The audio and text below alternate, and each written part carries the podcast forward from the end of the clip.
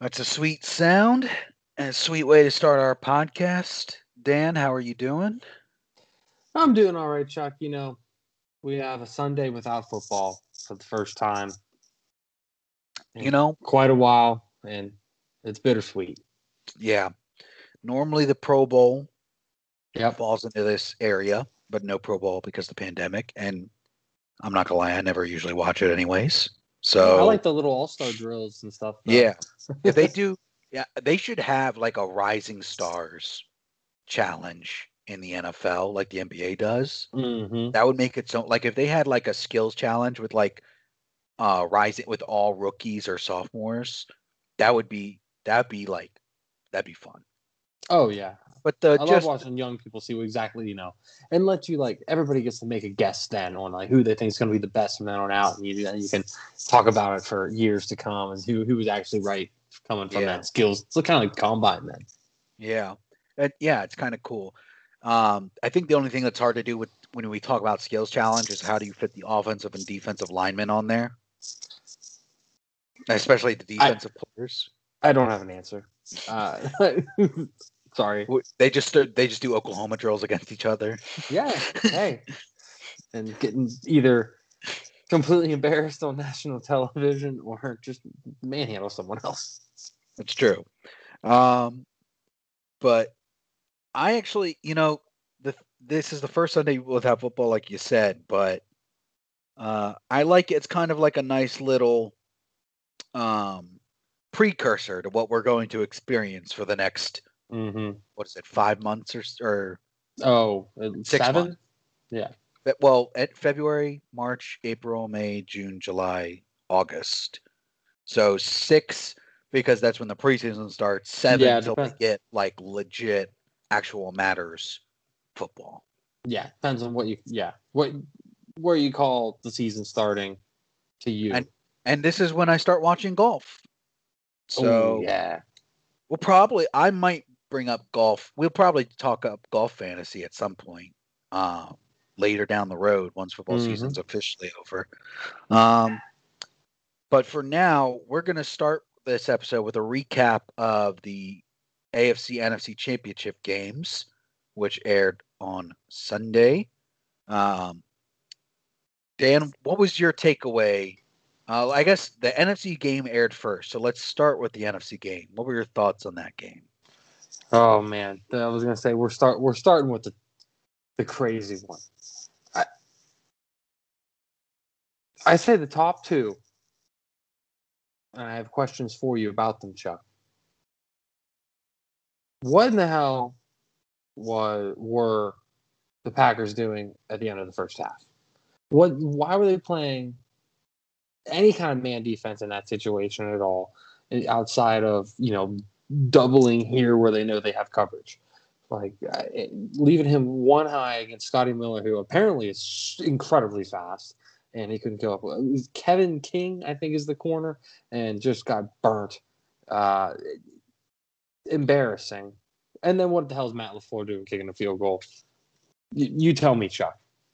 Well, um, as far as your question at the end of the first half, I couldn't answer because I've never played football, so I couldn't tell you the X's and O's of that coverage. But I will tell you that um, Kevin King was already having a terrible first half when he went into that play.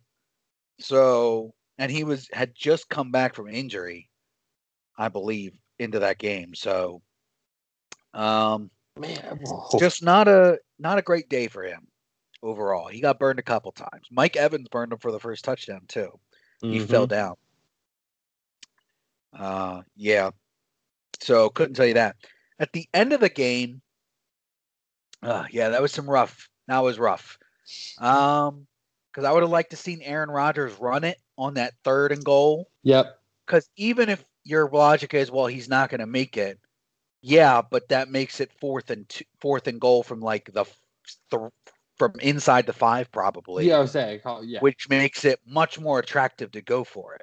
Mhm. So, you know, he uh I feel like he regrets that. He seems like on the Pat McAfee show, he was not like You know, he was pretty calm and cool, but he's always like that. So Oh yeah. hard to read his emotions. But I Mhm. re- I imagine he's not happy about that. He, he he's gonna look at himself and be like, "Yeah, I probably could have played better." But they also had like a drop, several drops in the end zone, and they had uh just they they got three turnovers and only got six points off of it. So Yeah, that was also not- a massive turning point in the game, right there. What, what you just enlightened, uh, highlighted on the the three was it was two straight picks or three straight turnovers from Tampa Bay, and they got what eight plays out of it, something total, and that completely swung the momentum of the game entirely, and it, it was lights out from there. Yeah. Um yeah, I didn't like the going for the field goal decision with the way the defense had been not you know, you would first force three turnovers in the first half, but you gave up 28 points in the first half also. So it's like I don't know. Do you expect Brady to throw a pick eh, with like two and a half minutes or three minutes left in the game? I wouldn't. And they had run the ball fairly effectively, so I don't know why you're. It just it just didn't make a lot of sense. I'm sure some analytics person is out there. You know, they've already explained why it was the right decision or whatever. Although, to me, I feel like analytics is always saying go for it. Like they're no, they're rarely the ones to say kick the field goal. So I don't yeah, know. no, I don't think I, I think it's completely wrong in every way because they still needed to score. They still like had to get a stop either way, and they got like worse field position out of it because of missing it. I mean, making it and, and kicking off versus going for it and not getting it and giving the ball to Brady. You know, at the six or something right. ridiculous. Yeah, I didn't. I wasn't a fan, but you know, not a head head coach in the NFL, so we'll see. Mm-hmm. We'll see. Uh, and the Packers, I mean, they they'll come back net, better next year. Hopefully, they need to. They, I'll tell you what, they need to draft some skills position. They need to draft some a wide receiver Yeah. because I think they were able to get away with it for most of the year. And this game proved like no, you need like a number two to go with Davante. You need another guy because Yep. Allen Lazard and Marquez Valdes, Mark and Marquez Valdes played well in this game played Mhm. really well.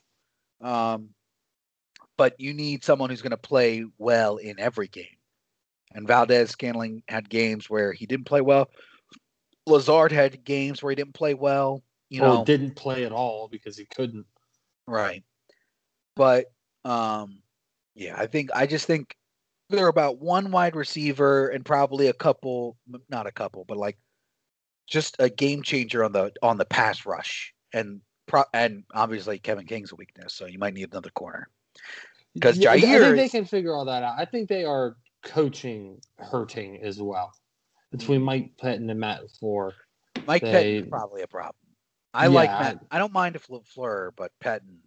No, I think I don't think Matt LaFleur is like he's gone or anything like that. I just think he's young and is figuring it all out. He's a good coach, obviously, and understands how to have a good locker room and build an offense. Just the nuances of playoff football and the the the crunch time against the best the best. Uh, he needs someone better than Mike Pettine on his defensive side and uh, one year of experience to to take the next leap which I think he might do, especially if Rodgers gives him a couple more years. They can really flourish and get rid of Jordan Love and move on. But in the meantime, the Bucks are going to the Super Bowl. Uh, We'll talk about them next week. yeah, we'll we'll do a big preview of uh, next week's episode is going to be all Super Bowl. Yeah. We'll it'll be fantasy. It'll be probably a little bit of gambling. Yep. Um, we'll, Props, fun stuff. Yeah, I heard, fun. Uh, uh, a little rumor about uh, first penalty. Mm. I'll let you know. That'll be good. Um, those are always fun. Uh, but overall, just a quick summary on the Bucks side of the game. Thoughts. My thoughts were, uh, they are exactly. They- It was like a tale of their year almost, where the first half was like, "This is the best Bucks team possible," Yep. and then most of the second half was like the worst Bucks teams possible, and then the last three minutes was like, okay, this is the Bucks that ended the year. You know what I mean? That was Yep. that good team again. Um, I It's think consistently Ben don't break. They, they- as a whole, like you said, they have been, uh, as you said, streaky. You know, what kind of one half to the other, but still don't quite ever lose games they shouldn't for the most part. And Yeah. after the end of the first half, they shouldn't have lost that game. They almost did, but they didn't. But like it also makes me think they lost like when they lost to the Bears, you know, they struggled against Yeah, the that one, yeah. Giants. You know what I mean? Those games where they did not play, but they were still figuring themselves out. I think now Yeah. They've got a slight they're much better. They're co- cohesive. Their run game is now pretty good. I mean, Leonard Fournette is playing extremely well. Yeah, I don't know who that guy is.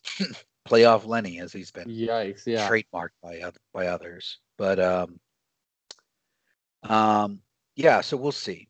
Um, moving on, AFC Championship game. much simpler. Yeah, much simpler. Uh, Chiefs were the better team. Think Yep. that's just that they were just they came out and showed like this is the Chiefs team that we are Mhm. basically. Patrick Uh, Mahomes looked healthy. That I'll say. He, I mean, he didn't look peak Mahomes, but he looked healthy. I think. I think he's good to go. Yeah. Um, I think um, Mecole Hardman was kind of a he's been he's been kind of their like secret weapon all year, and he showed that again this game with that long punt return or not punt Mm. return with the uh, reverse after he left the punt. Um, he's just been a solid wide receiver for them all year. Like he's a great third down or not third down, but like uh, He's just like a gadget player. You think he's like he would almost be like the the ATH uh, signif- like designation in uh, college, where he kind- just kind of is on the field doing stuff. What you need him to do, get him the ball, get him in space, make let him make plays. He's not as explosive as this guy, but he kind of reminds me of Percy Harvin Yeah, in that sense. Like when the Seahawks were using him that way, or when Minnesota had him, you know, in the early years. He kind of reminds me of that. Although he's, I think he's got a little bit better hands. I will say that for him. Yeah, and he's gonna like I, I- I think inside of Andy Reid's offense, he's developing developing him into a wide receiver. You know, Yeah. right now he's a player, he's an athlete, he's a, a a ball carrier, you know, but he's gonna be a receiver. Right. Um, and then everyone else for the Chiefs pretty much showed out. Tyreek Hill, Oh yeah, of course. Trick Kelce. I mean, great year for the Bills. They had a they had a great year. Um, Bright future. yeah, Bright bright, future. future. They'll be one of the AFC contenders for a while.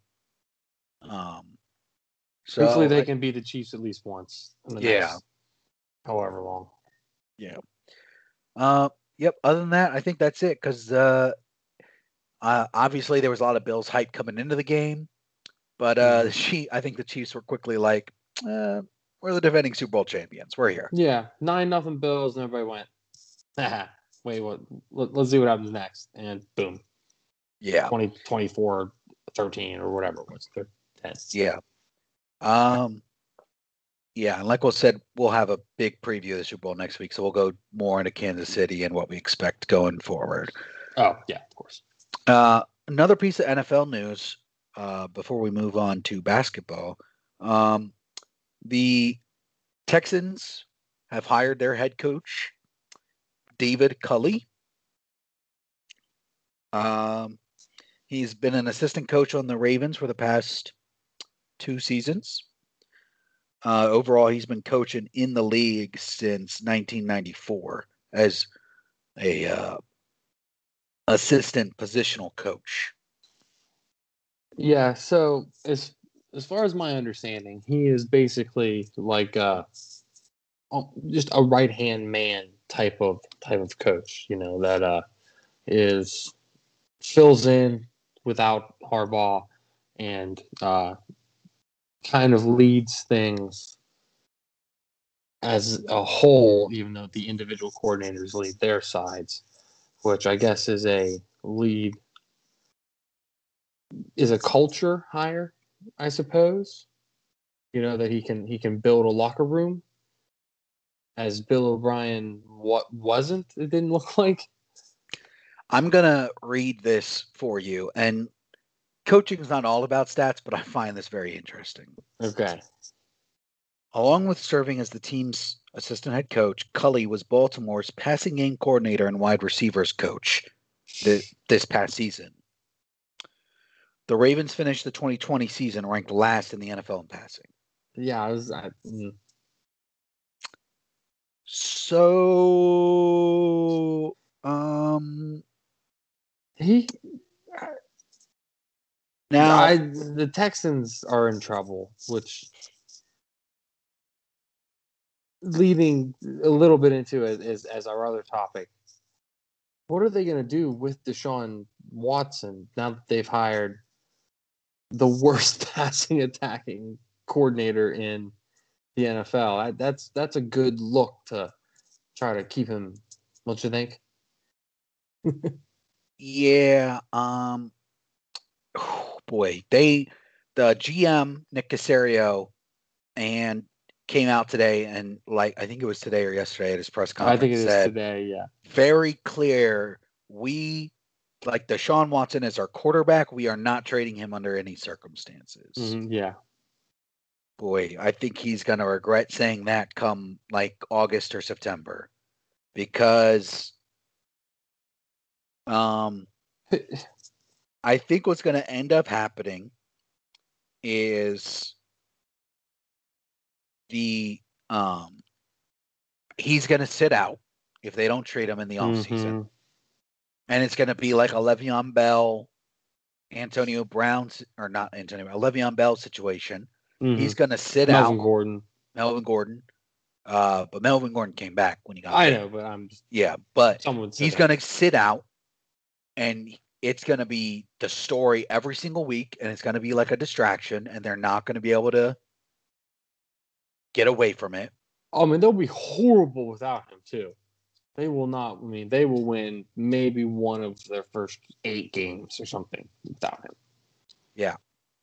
Um, and we'll see if they draft a quarterback in this draft too that'll be interesting Well, Um, they need to try to get it done before the the draft. You would assume if they're gonna, because there are a couple teams I would assume that would be interested that could, you know, return a quarterback that at least has some value and they can decide what they need to do with it.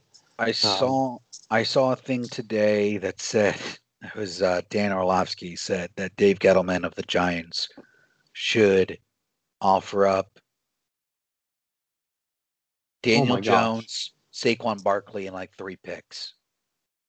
And I was like, I hope you don't mean all of that in one package for just Deshaun. You got to take out some of that because there's no way that's an even trade. Well, it depends on. I wouldn't mind giving up those two, and like one first rounder for Deshaun Watson. Personally, Yeah, one first rounder, but three first rounders is too much. So you- so it was three firsts. Oh yeah, that- I mean that. Come on, that's your and entire, Saquon Barkley and Daniel, Daniel Jones. Jones. Right? Yeah. Okay. Yeah. That Oh. that's too much.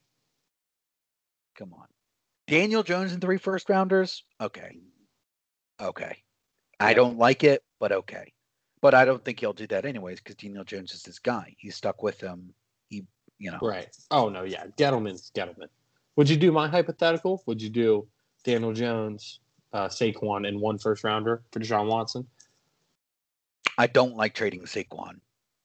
I don't love it, but They because they have no other running game, as we saw. I mean, Wayne Gallman was out adequate this year in the late stages.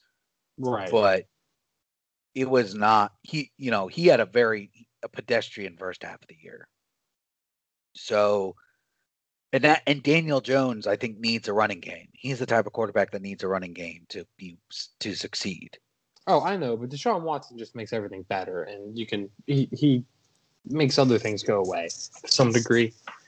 You know, They- you just move yeah forward. they've got a great defense that's a, they are they are set up with that kind of what I mean. Yeah, so we'll see you can get Um, it. Hey, you sec.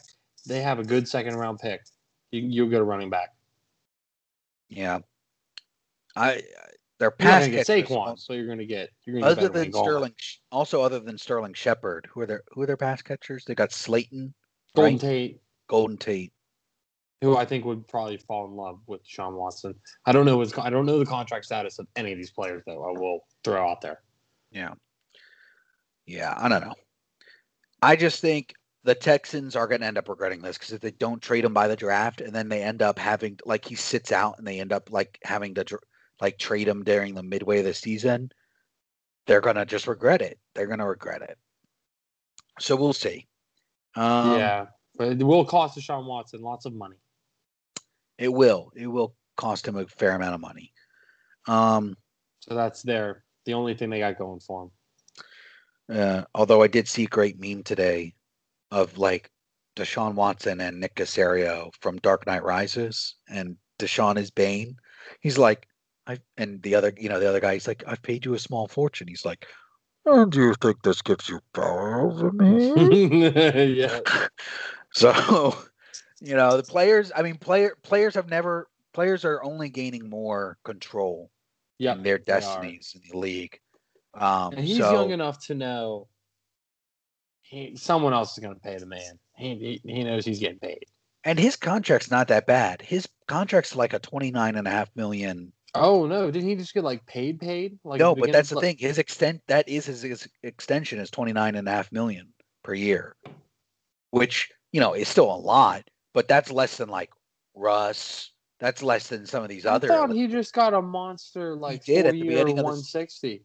he he got at the beginning of the year. He did, and that's how much it was for. Huh? Well, Yeah, because I Still. think, um, uh, let me double check that. But I I thought- believe yeah, because I thought he got like a four year one sixty, and then you know he had a certain amount of signing bonus, and then it always gets like taken off. So But- it's always it's like a progression. He gets twenty nine, and then thirty two, and thirty nine. You know, however that goes. It doesn't kick in the like his base salary this coming season is ten and a half million. And then it kicks in 2022 base salary 35, then it goes back down to 20. So, okay, so it's just oh they the the numbers are all weird. The NFL uh, economic system is fascinating to me. How they somehow because it's all about the cap. They're they're going to cut a bunch of people the year he costs thirty five, and to get to keep everybody the year he's twenty, and that's supposed to be their like Super Bowl season. It's Right. nuts. But uh yeah, and he's got a potential out in 2024. But uh yeah, so he's his contract is fairly I guess fairly team friendly is the is the word. Again, not cap experts here, but that's that's the the, No. the analysis that I take from the experts I trust. So we'll we'll see. I just Yep. think it's kind of dumb to keep a quarterback that you know doesn't want to be there. It's So you have you- to get some kind of value out of him for how But- good he is. and and you're I feel like you have to evaluate the quarterbacks in this draft class and determine are any of them outside Trevor Lawrence suitable to replace Deshaun Watson? Do you have any confidence? If you don't, then go ahead and and wait Mm-hmm. and then it's like because you know you can do next year's draft and especially in a year where you know there, there's no NFL combine in the traditional sense so you know player evaluation is going to be very different you know I I get that but at the same time like we've seen this story play out before and it just rarely works out for the team that's trying to hold on you know This is, I mean, this is true. So, yeah, we'll see. Um, but that if and let's say they don't trade Deshaun or they don't trade Deshaun Watson, there are lots of other quarterbacks in this league because there's going to be a lot of quarterback movement this offseason. Oh yeah, a ton. I mean, obviously St- Stafford's going somewhere. We're going to find out. I mean, looking like San Francisco seems to be the favorite, and that is scary. The NFC West is terrifying Mhm. as a whole, especially if you have Matthew Stafford uh, as a replacement for Jim- Jimmy Garoppolo on that team. Which is just straight up improvement. Hundred percent. It's just like one for one, like just an upgrade automatically. I think, yeah, I did see a thing, and I don't know if this is real, so you know, take this for what it is. I I guess someone said that the offer the 49ers gave the Lions were two second rounders and two third rounders, one each in this year's draft and next year's draft for Stafford. Seems a little low to me. That seems, qu- I mean, quite low. I don't know what is the end of Stafford's contract, like what he's owed. I think he's got like one year left, um, which is why they're fairly willing to part ways. Detroit is, um, but either way, he's got to demand at least a first or player compensation. You know, like a, a someone a starter one as a of a valuable position that is uh, noteworthy. Couple Pro Bowls, at least one or two. Stafford's, I mean, Stafford's great. So I guess Staff it says potential out for Stafford's contract, but I don't know if that's true if they're talking about trading him. Either way, he's got um yeah, this this thing has to be wrong that I'm looking at. I don't know. But either way, his contract, I, my understanding is that well, most of the guaranteed money has been paid al- already, so you're it's very fairly low risk in that sense. Right. Yeah. They're they understand they have many decisions to make, and letting go of him is one they were already considering just because they know they would have to pay him a boatload, and he's His is not going to lead them to the promised land with what they have. so his cap hit this year is 33 million. Yeah. Then it's 26. Then it's three.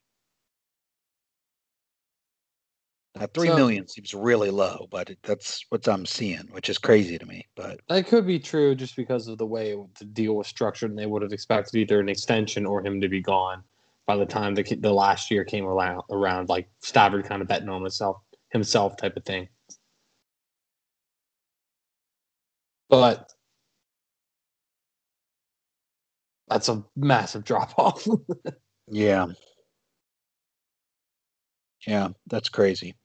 But anyways, um, obviously I'm a Colts fan. I want him to come to Indy. I feel like he makes us a Super Bowl contender instantly. Um, yeah, I think I I would know if I'd make you the number two. no, we're in the probably the, we're probably the number four in the AFC if, if Stafford comes. You think behind the Ravens still? Because obviously the Bills and the Chiefs, Chiefs and Bills are your top two. Yeah, and I still think the Ravens, that defense is really good. And Lamar, he had a he didn't have a great year, but it's only his second year as a starter. So I gotta wait till next year and really see if he's, you know, he's not done by any means. He's very young. He can still and if you know, obviously they're gonna need a new passing game coordinator. So maybe that new passing game coordinator can help Lamar yeah. you know, throw those intermediate routes and all that and you know, play a little better in that department.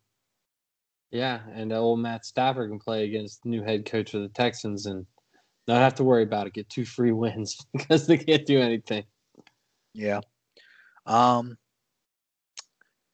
there's and there's just so many quarterbacks though that could be on the move. And this whole Deshaun Watson, I think that that's another thing that's interesting is that I feel like a lot of the quarterback movement that people are waiting on is kind of centered around are they going to trade for Deshaun Watson? Mm-hmm. He's like the big player. So, you know, we could see Stafford get moved early. And then now, now every other team then starts to go like, well, now we need to just start moving on. And so this Deshaun, the Deshaun Watson situation just go south real quick for the Texans. Like right Yeah. now, they could trade with almost anybody in the league. And then boom, boom, boom. Suddenly they're like left with like two partners. Oh yeah. The problem is Watson has that first right of refusal, so it's like if he doesn't want to go there, he doesn't have to. But in general, this is like uh it's like the same off season, but it's normally contracts like this. The biggest off season like quarterback, there's five or six quarterbacks that are you know, big names and are, you know, ready to be paid. Who gets paid first? Who sets the market? How do we know what everybody's supposed to be?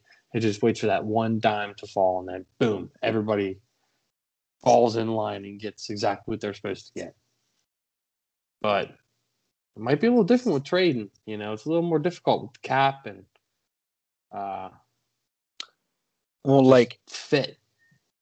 Here are some of the notable quarterbacks that are just going to be straight up free agents this year. Dak Prescott assumes, assuming he isn't franchise tagged. Right. I'm assuming he's going back to Dallas in, in some capacity.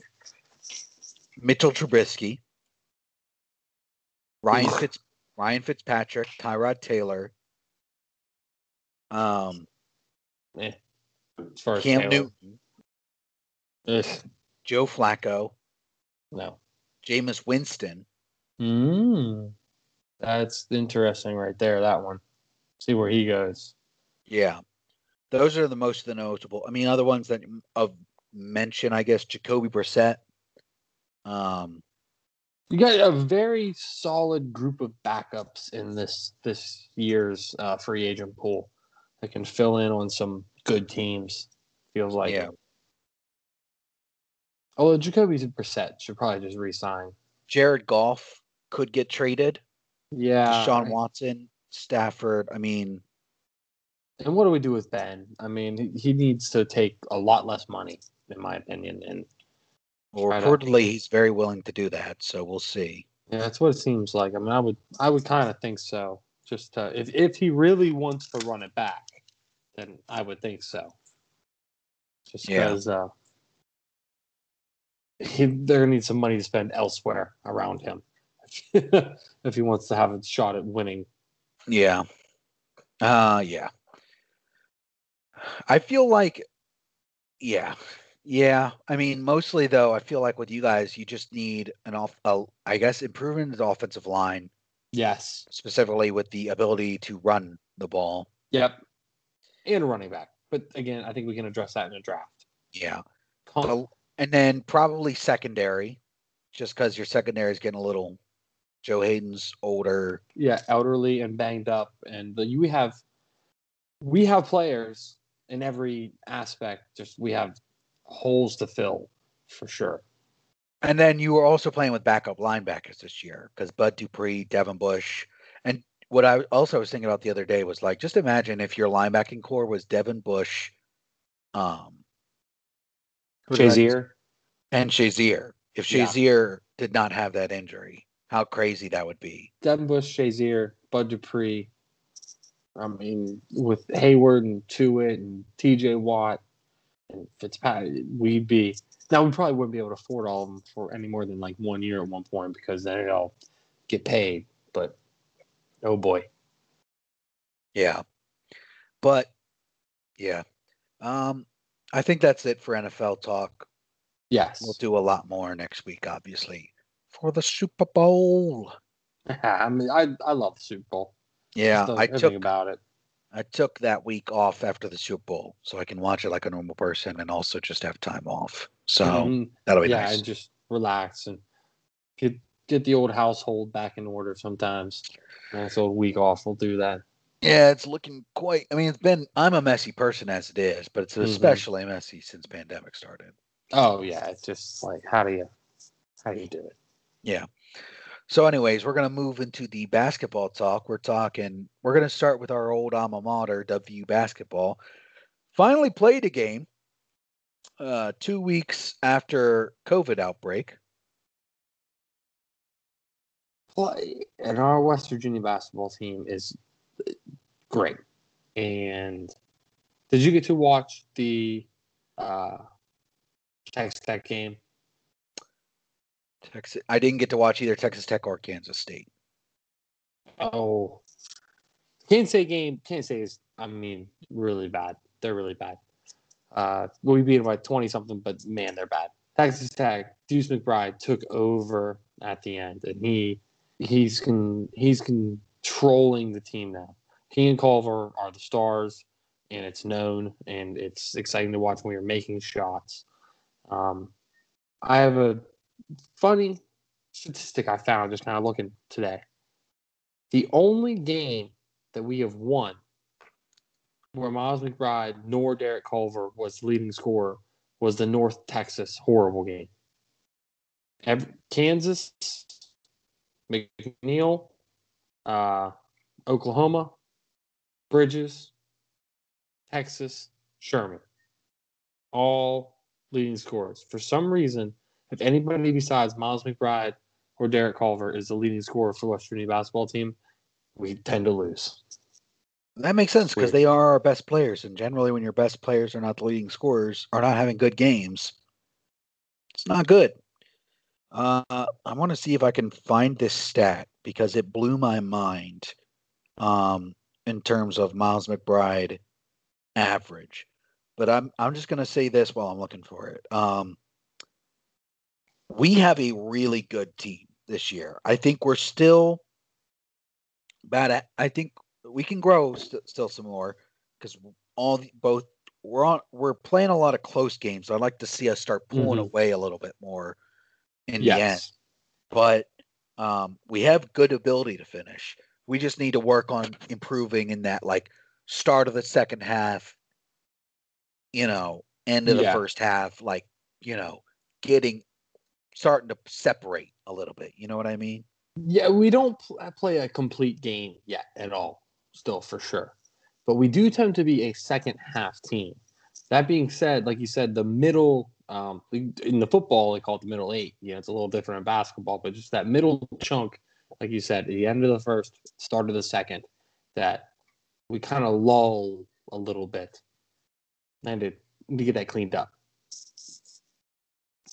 Yeah. Um and then I think also we don't live and die by this guy, but um when Sean McNeil's hitting, we we're good. When Sean McNeil's hot, we are good.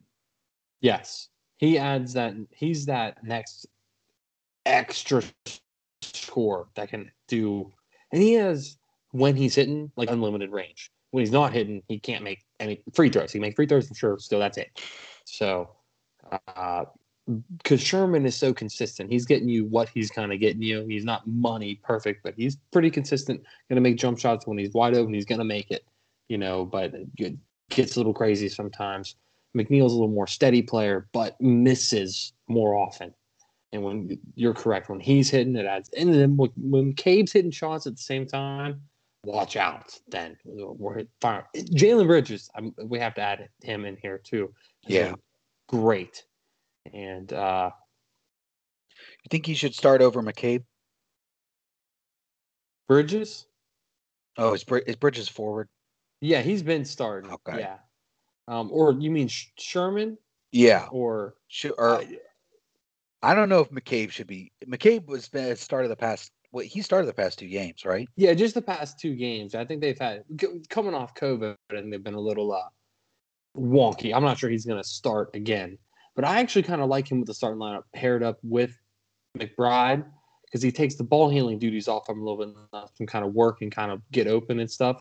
And then McBride, because Miles is Deuce is ready to play however many minutes you need him to, can handle the point guard duties and with like the second group when Taz comes on Yeah. you know, and, and w- with the other players. I, that's how I actually wanted them to kind of do it all season.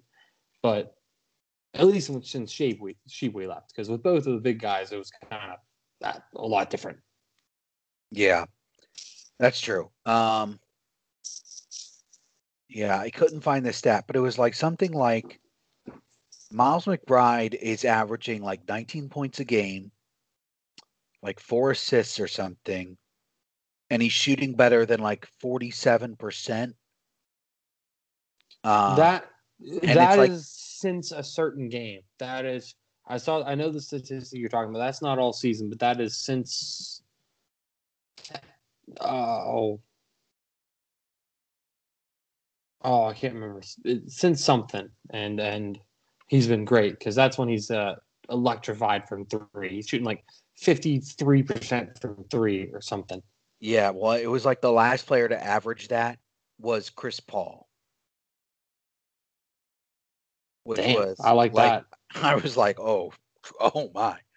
Um, so yeah, if it's during that stretch, a stretch, that that's you know that's one thing because Chris Paul, you know, that point guard right there, still playing. He's, But yeah, Miles he's pretty great. He, Some say, some would say. he he's got ice water in the veins, man. Tom Yeah. Poole, I don't think he even sweats. Yeah, but he is playing. Miles McBride still averaging for the year better than 45% from the field and better than 47 from three. He's Mhm. averaging four assists per game and averaging 15.9 points per game. Yep. He's been consistent and clutch down the stretch. And he's a sophomore, right? I think he's a sophomore. Yeah, Yeah, that's exciting. yeah. So, uh, and who, who do we play this week? We This play? Florida tomorrow, Oh, that's right. and That'll then we get Iowa. Then we get Iowa State, and then I think if I can remember, this is what we have. It's Kansas at home, at Texas Tech, Oklahoma at home, at Baylor, home at Baylor, I mean, home against Baylor, at Texas. That's a fun get six game stretch, isn't it? Yep, we play. Yeah, after Florida and Iowa State, we play six straight games against ranked opponents. Yeah. It's not Oklahoma State, it's Oklahoma. Oh, did I say Oklahoma State? Damn, I, Yeah, I we're Oklahoma though. Only going to play one game against Oklahoma State this year. They did not reschedule the second game. That one and TCU, I think, right? Because I didn't Yeah. see a second TCU game. Yeah, which We only have of course they gave us the the two game stretch Baylor, but they didn't give us a, a win against Oklahoma State and TCU. Not assuming assuming wins, I guess, but Well, TCU we rather were- than Baylor. We were already scheduled to play TCU the second to last game of the year, hmm so that's still on. Yeah, but the first one got postponed. Right. So we postponed games against Baylor, TCU, and Oklahoma State. We're making up a game against Baylor, but not TCU and Oklahoma State, which I guess is like good for strength of schedule. But Well, yeah, that's what I'm saying. But we don't get what I would be assumed to be wins. At the TCU at least assumed to be a win, and then hopefully we can corral Cade Cunningham again. yeah, we'll see. That guy is good at basketball. Yeah. Um, Do you think anybody can beat Baylor besides Gonzaga? no. Uh, I'm gonna just let Yeah. you. You wanted to Yeah. talk about. You said before the broadcast you wanted to get my take on the landscape of college basketball. Yeah. It's Gonzaga and Baylor. Yeah. and Michigan's hanging right there, like they're trying to claw their way in. And then there's everyone else. There's just Baylor is so freaking good. They're I think I think Baylor Baylor I think Baylor's better than Gonzaga. We're gonna find out a little bit later, but I think they're the best team in the country. yeah. They are unbelievable. You were talking about how bad Kansas State was, and we beat them by like 20. Baylor scored 107 on them, 107-59. I saw it. I mean, and then and I looked up their first game against Kansas State. They also put up 100 points against them in December. So it's not fair.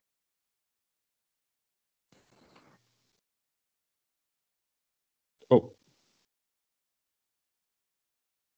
I would say slightly more talented players like Jalen Suggs and all that. yeah, and Kispert or whatever. Yeah, but Baylor, it, it- to me, it's just like you know, it's know. You definitely Mm. can't just write them in, but like it's hard just not to pick those guys. Mitchell and Dudley are as good as not Dudley. Uh, Barton are as good as anybody else in, in the league.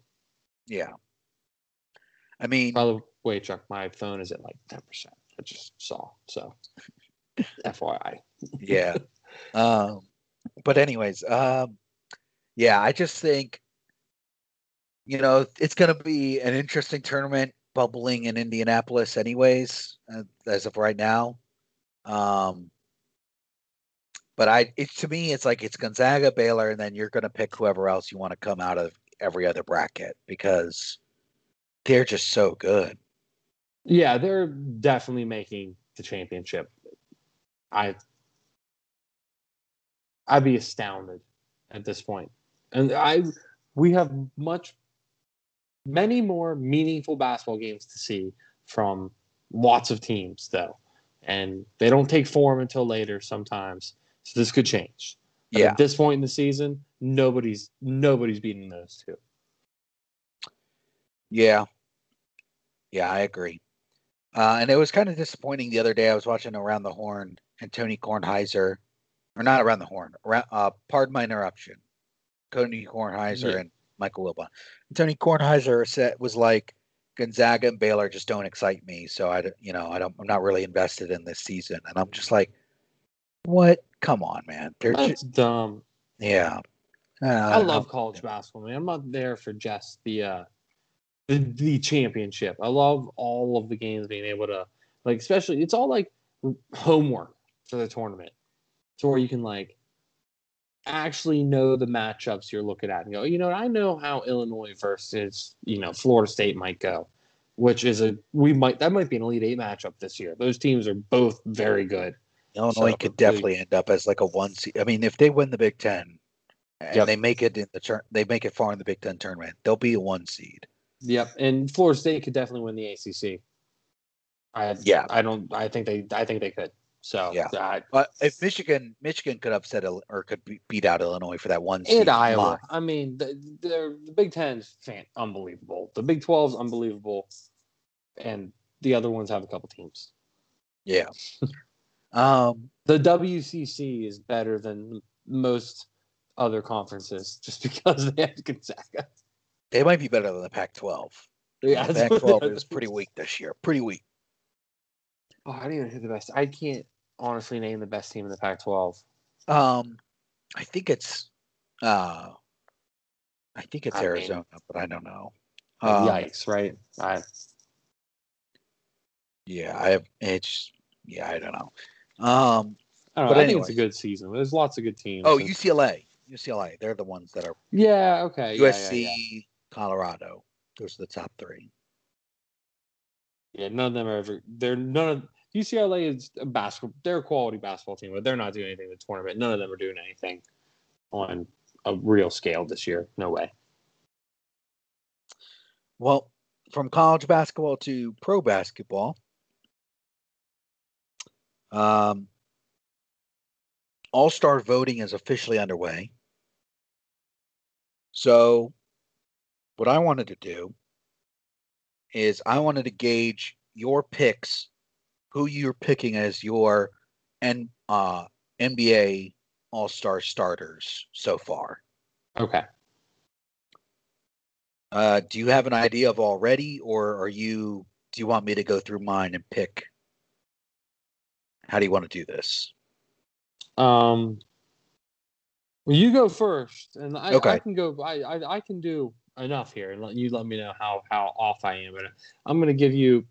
It might not be the perfect All Star pick, but some good surprises and stuff. All right. Well, let's start in the West because the West is decidedly easier to me. Yeah. Um, because LeBron, put him in. Just put him in. He's amazing. Yep, Averaging 25 points a game, seven, seven and a half assists, 7.8 rebounds. Like, dude is balling out. Put him in. And he's LeBron. As long as there's a fan vote participant participation part of the All Star, he's going to be in. So put him in. Um, uh, Nikola Jokic, again, put him in. He's damn near averaging a triple double. He's averaging 25.2 points, 11.8 rebounds, and 8.9 assists.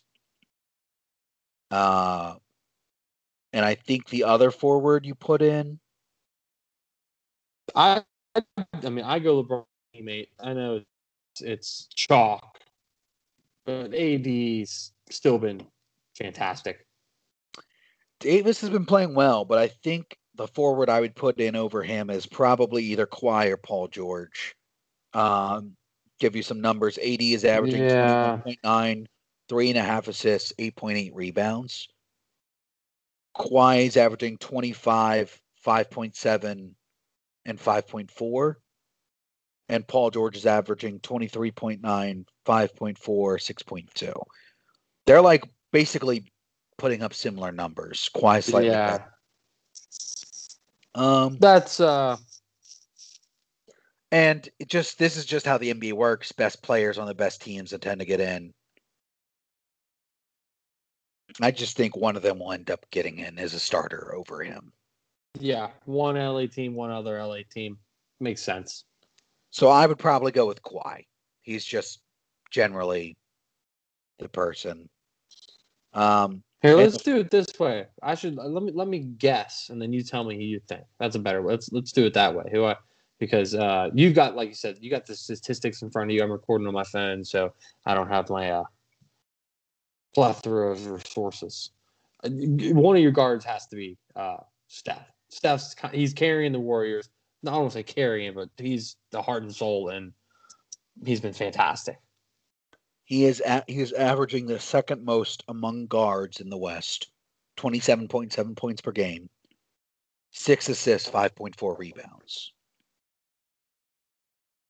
Man, he's at how many how many rebounds?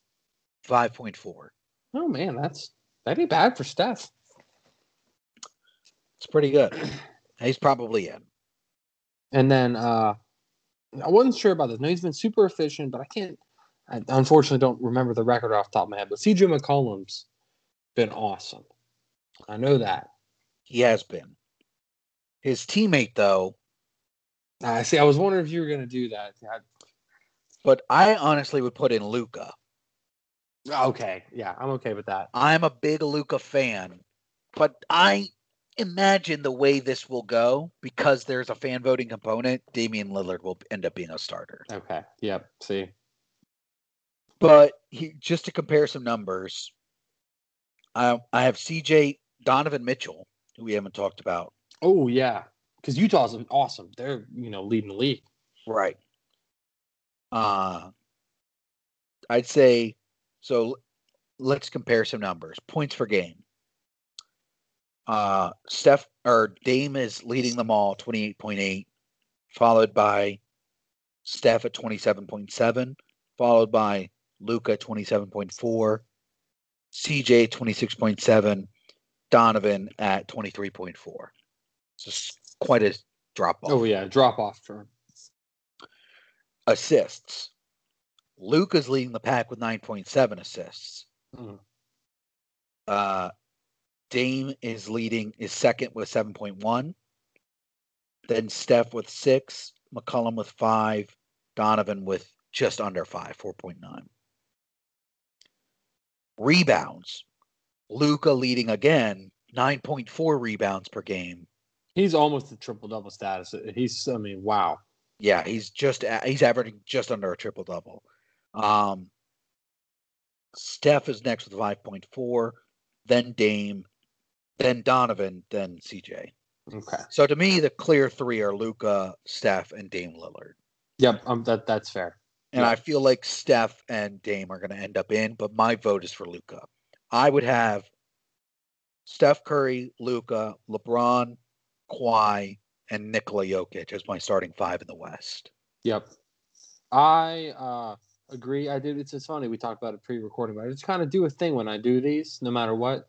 I put a shooting guard in my in my, my second guard spot, and I you know I put a power forward in my, my second forward spot, just kind of naturally building a team and without you know sometimes thinking about. It. I'm like, hey, you know, CJ McCollum's been unbelievable. I love him the shooting guard, but yeah, no, Luka, let's go. To be fair, Dame Lillard and Steph could both function as shooting guards if they played. When they play together, is you know, it's Yep, because all of them are going to handle can handle the ball, and LeBron can handle the ball. You know what I mean? Too. Oh yeah, I mean, so hell, Paul George, or Kawhi can handle the ball. Hell, Jokic can handle the ball. A little, yeah. a little bit of enough. but in a way, you do have like if so, both Dame and Steph are point guards, but they can kind of trade off because they're both great shooters. They can function in that uh, way. Um, right. LeBron as your four, Kawhi as your three, and no, Nikola at the five. That's still a, a very good starting five. Okay. Yep. Okay. Let me let me guess your East here Okay. and see. Uh, I'm gonna start with Durant. Yeah. Yeah. Okay. But so do you have do you have Durant stats? I don't know if you wanted to. He's averaging 30 and a half points per game, yeah. seven and a half rebounds, and five and a half assists. Okay. Yeah. He's he's awesome. My front court is very fairly easy to guess. I think. Okay. Um, I'm gonna go Joel Embiid next. 27.7 points per game, 2.8 assists, but 11.1 rebounds per game. Ele- He's averaging 11. and Wow. Okay. That's yeah. He's he's a board machine. I'm black. I'm I'm I'm going to move past the other forward spot right now because now now you made me nervous about that. It's fairly easy to guess, and uh, I, I this might almost be personal for me because I normally don't love the man, but it feels like he's been balling out pretty well. Uh, Russell Westbrook. No, Not even Yeah. close. He's only averaging 18 points per game. He's averaging nearly a triple double. It just feels like he's Typical been, Russell Westbrook. But Yeah. he's like like a solid nine points behind the top three points per game. He's he's he's getting a lot of assists when he plays. Plus, he's only playing every other game because of it because of injury. right. I know. I You did, know- I, that I did not really take into account very well. The team is just terrible. They're so bad. I know. But uh, how about his Granted, teammate COVID Bradley is big- Beal? yeah. What? How about his teammate Bradley Beal? Yeah, he's in. Come on. Yeah. He's leading the league in scoring by so- Durant was averaging 30 and a half points per game. Beal is averaging 35.4 points per game, along with five rebounds and five assists. About He's So- nuts. free Bradley Beal, guys. Guy, t- dude's too good to be on the Wizards. Too Mhm. good to be on the Wizards, and they've been bad for a long time. And I, I saw someone say on on uh, I can't remember if I, that might it might have been uh, pardon the interruption again, either Wilbon or Kornheiser. It's like Mhm. he signed a long a max deal, and he had a chance to be a free agent. He signed a max deal, but a couple years ago. But I mean, come on. He's he got money when he they were not horrible at the time Yeah, he John signed. Wall- You think they would like completely tank? Yeah, John Wall was healthy probably when he signed it. Like Yeah, they had um they had other players at the time too. You know, they had just Otto Porter, I believe, and they had other people that could play. A little baseball news just popped up on my phone. Oh boy. We'll preview the baseball season at some point. Um, Cardinals Yeah, ag- we'll get there. Cardinals acquire Nolan Arenado from the Rockies. Cardinals. Yep, got Oh boy. Like Arenado. uh at three at third base now. was it like a new deal? I don't know the contract situation or like a trade or It's a trade. Okay, I was gonna say I wouldn't. I didn't think Rockies are was, I didn't know he sending in- Arenado to the Cardinals. I wonder, does it say for what? I mean, because that's got to be Rockies for something. I mean, Rockies are getting multiple players and sending fifty million dollars to St. Louis. oh, yep, I just got the. It, yep, just popped up for me too. Okay, Yep. We'll look into that. We will. Just We'll we'll, discuss that at some point. At some point, yeah. But Pitchers and catchers report in like two weeks or something. We'll probably end up doing a preview episode in February some yeah, get through the Super Bowl. Got to get through the Super Bowl before we get to baseball. But anyways, you want to guess the other guard I got? Um, I see. I. I, this is wrong. Uh, This has been just my last guess. I don't even know why I think it is, but I, I want to say Ben Simmons, but I know it's wrong. No, it's not Ben Simmons. Yeah, I know he can't shoot, but he's Ben Simmons might be listed as a forward, actually. No, let me look. No, I have no. Let me look at Ben Simmons, but no, he's not in my. That's fine. No. Hit me with it. Put me of my misery, Chuck. Uh, ben Simmons, by the way, averaging 13 points per game, eight assists, eight rebounds. So he's playing very well. He's been uh, he's he's Ben Simmonsing the, it up, which is Yeah. Useful, No, my but no, my other uh, guy I was going to put in is Kyrie Irving. As much as I may not like the man, dude is averaging 27 points per game, nearly six assists, and nearly five rebounds. even with all the missed games, Even with all the missed games, he's playing extremely well. Nets playing no defense, but they are putting up Yeah. some buckets. Do you think? I still think they lose to one of those top three teams, either uh, Milwaukee, Philadelphia, or, or Boston. That's very possible. I think the last one has to be Jayson Tatum from the Boston Celtics. Hmm. S- Final final answer. Yes. Final answer. Uh, incorrect. Damn it. Is it Giannis then? Better not be. It's Giannis. Damn it! See, because I. Okay. He, I mean, yeah. Um, let me see if I can pull up the stats again. Uh, uh, I'll just pull up his stats. Um, but he was averaging uh, second most points per game in terms of forwards. Mm-hmm. That's Giannis. I mean, that's- Yeah. Yeah. Yeah, he. I just he- think Tatum, Tatum's having a great year. Tatum is having a great year. I just think he'll end up on the bench. There's a lot It's of players possible. having great years that are going to end up on the like Clint Capela. Dude Oh is straight up falling yes. out this year. He's probably going to on the bench. Um, Rebound monster. In our fantasy matchup, he had that one game where he had like 28 rebounds against me. yeah. Uh, Jayson Tatum, Jaylen Brown. Yes. Well, Ben- Celtics on the bench, it feels like. Yeah, Ben Simmons, uh, Domantas Sabonis Mm-hmm. balling out. He has the most uh, triple doubles in Pacers history now, I believe. Uh, do you want to try and venture a guess who he passed? My it, Paul George sounds obvious, so it makes me want to think somebody else. I'm gonna go him though. Uh, I'm just googling to confirm this, but um, Hmm, wait, I mean, whether and or Roy Hibbert? There's no way because of blocks. uh, no, not, not Yeah, no, not him. Um, I'm sorry. I believe it was doubles, doubles. Oh, Hold on, let me see. okay. Triple doubles feels like Paul George would be the only one really having triple double, tri- uh, triple doubles for the Pacers. I mean, Reggie Miller maybe like one, but Okay, this stat is not what I thought it was. I think that's what it is because he does not lead the team in triple doubles. That's Mark Jackson. Um, oh okay, yeah. Wow, that many he had that many rebounds. Okay, maybe it's in a season.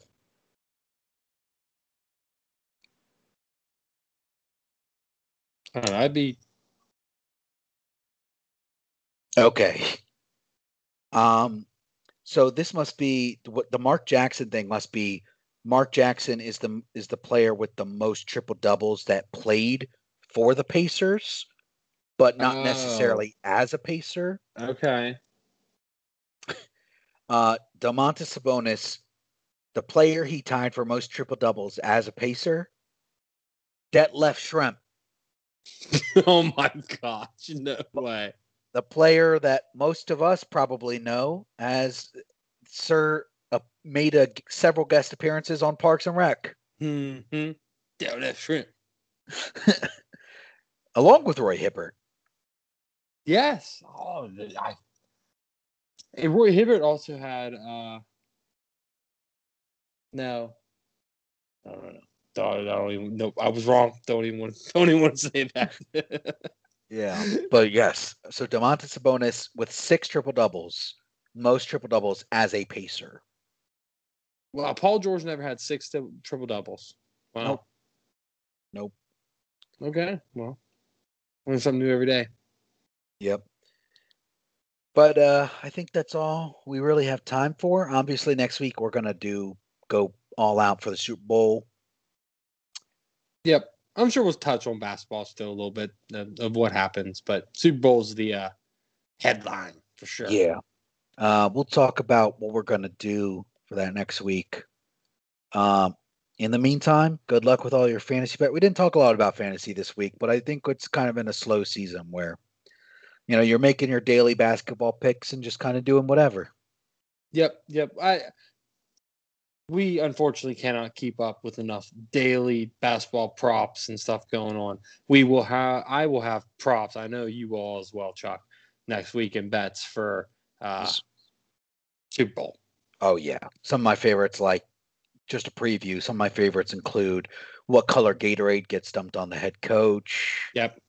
Uh, all you know, just various amounts of things. Yep. I like to bet on quarterback handshake, running back handshake. Quarterback's not the good one to bet on, but you know, wide receiver hug.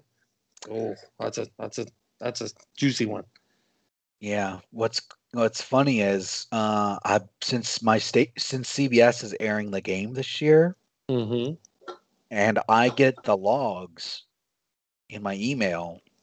I believe I'll know the order of the commercials.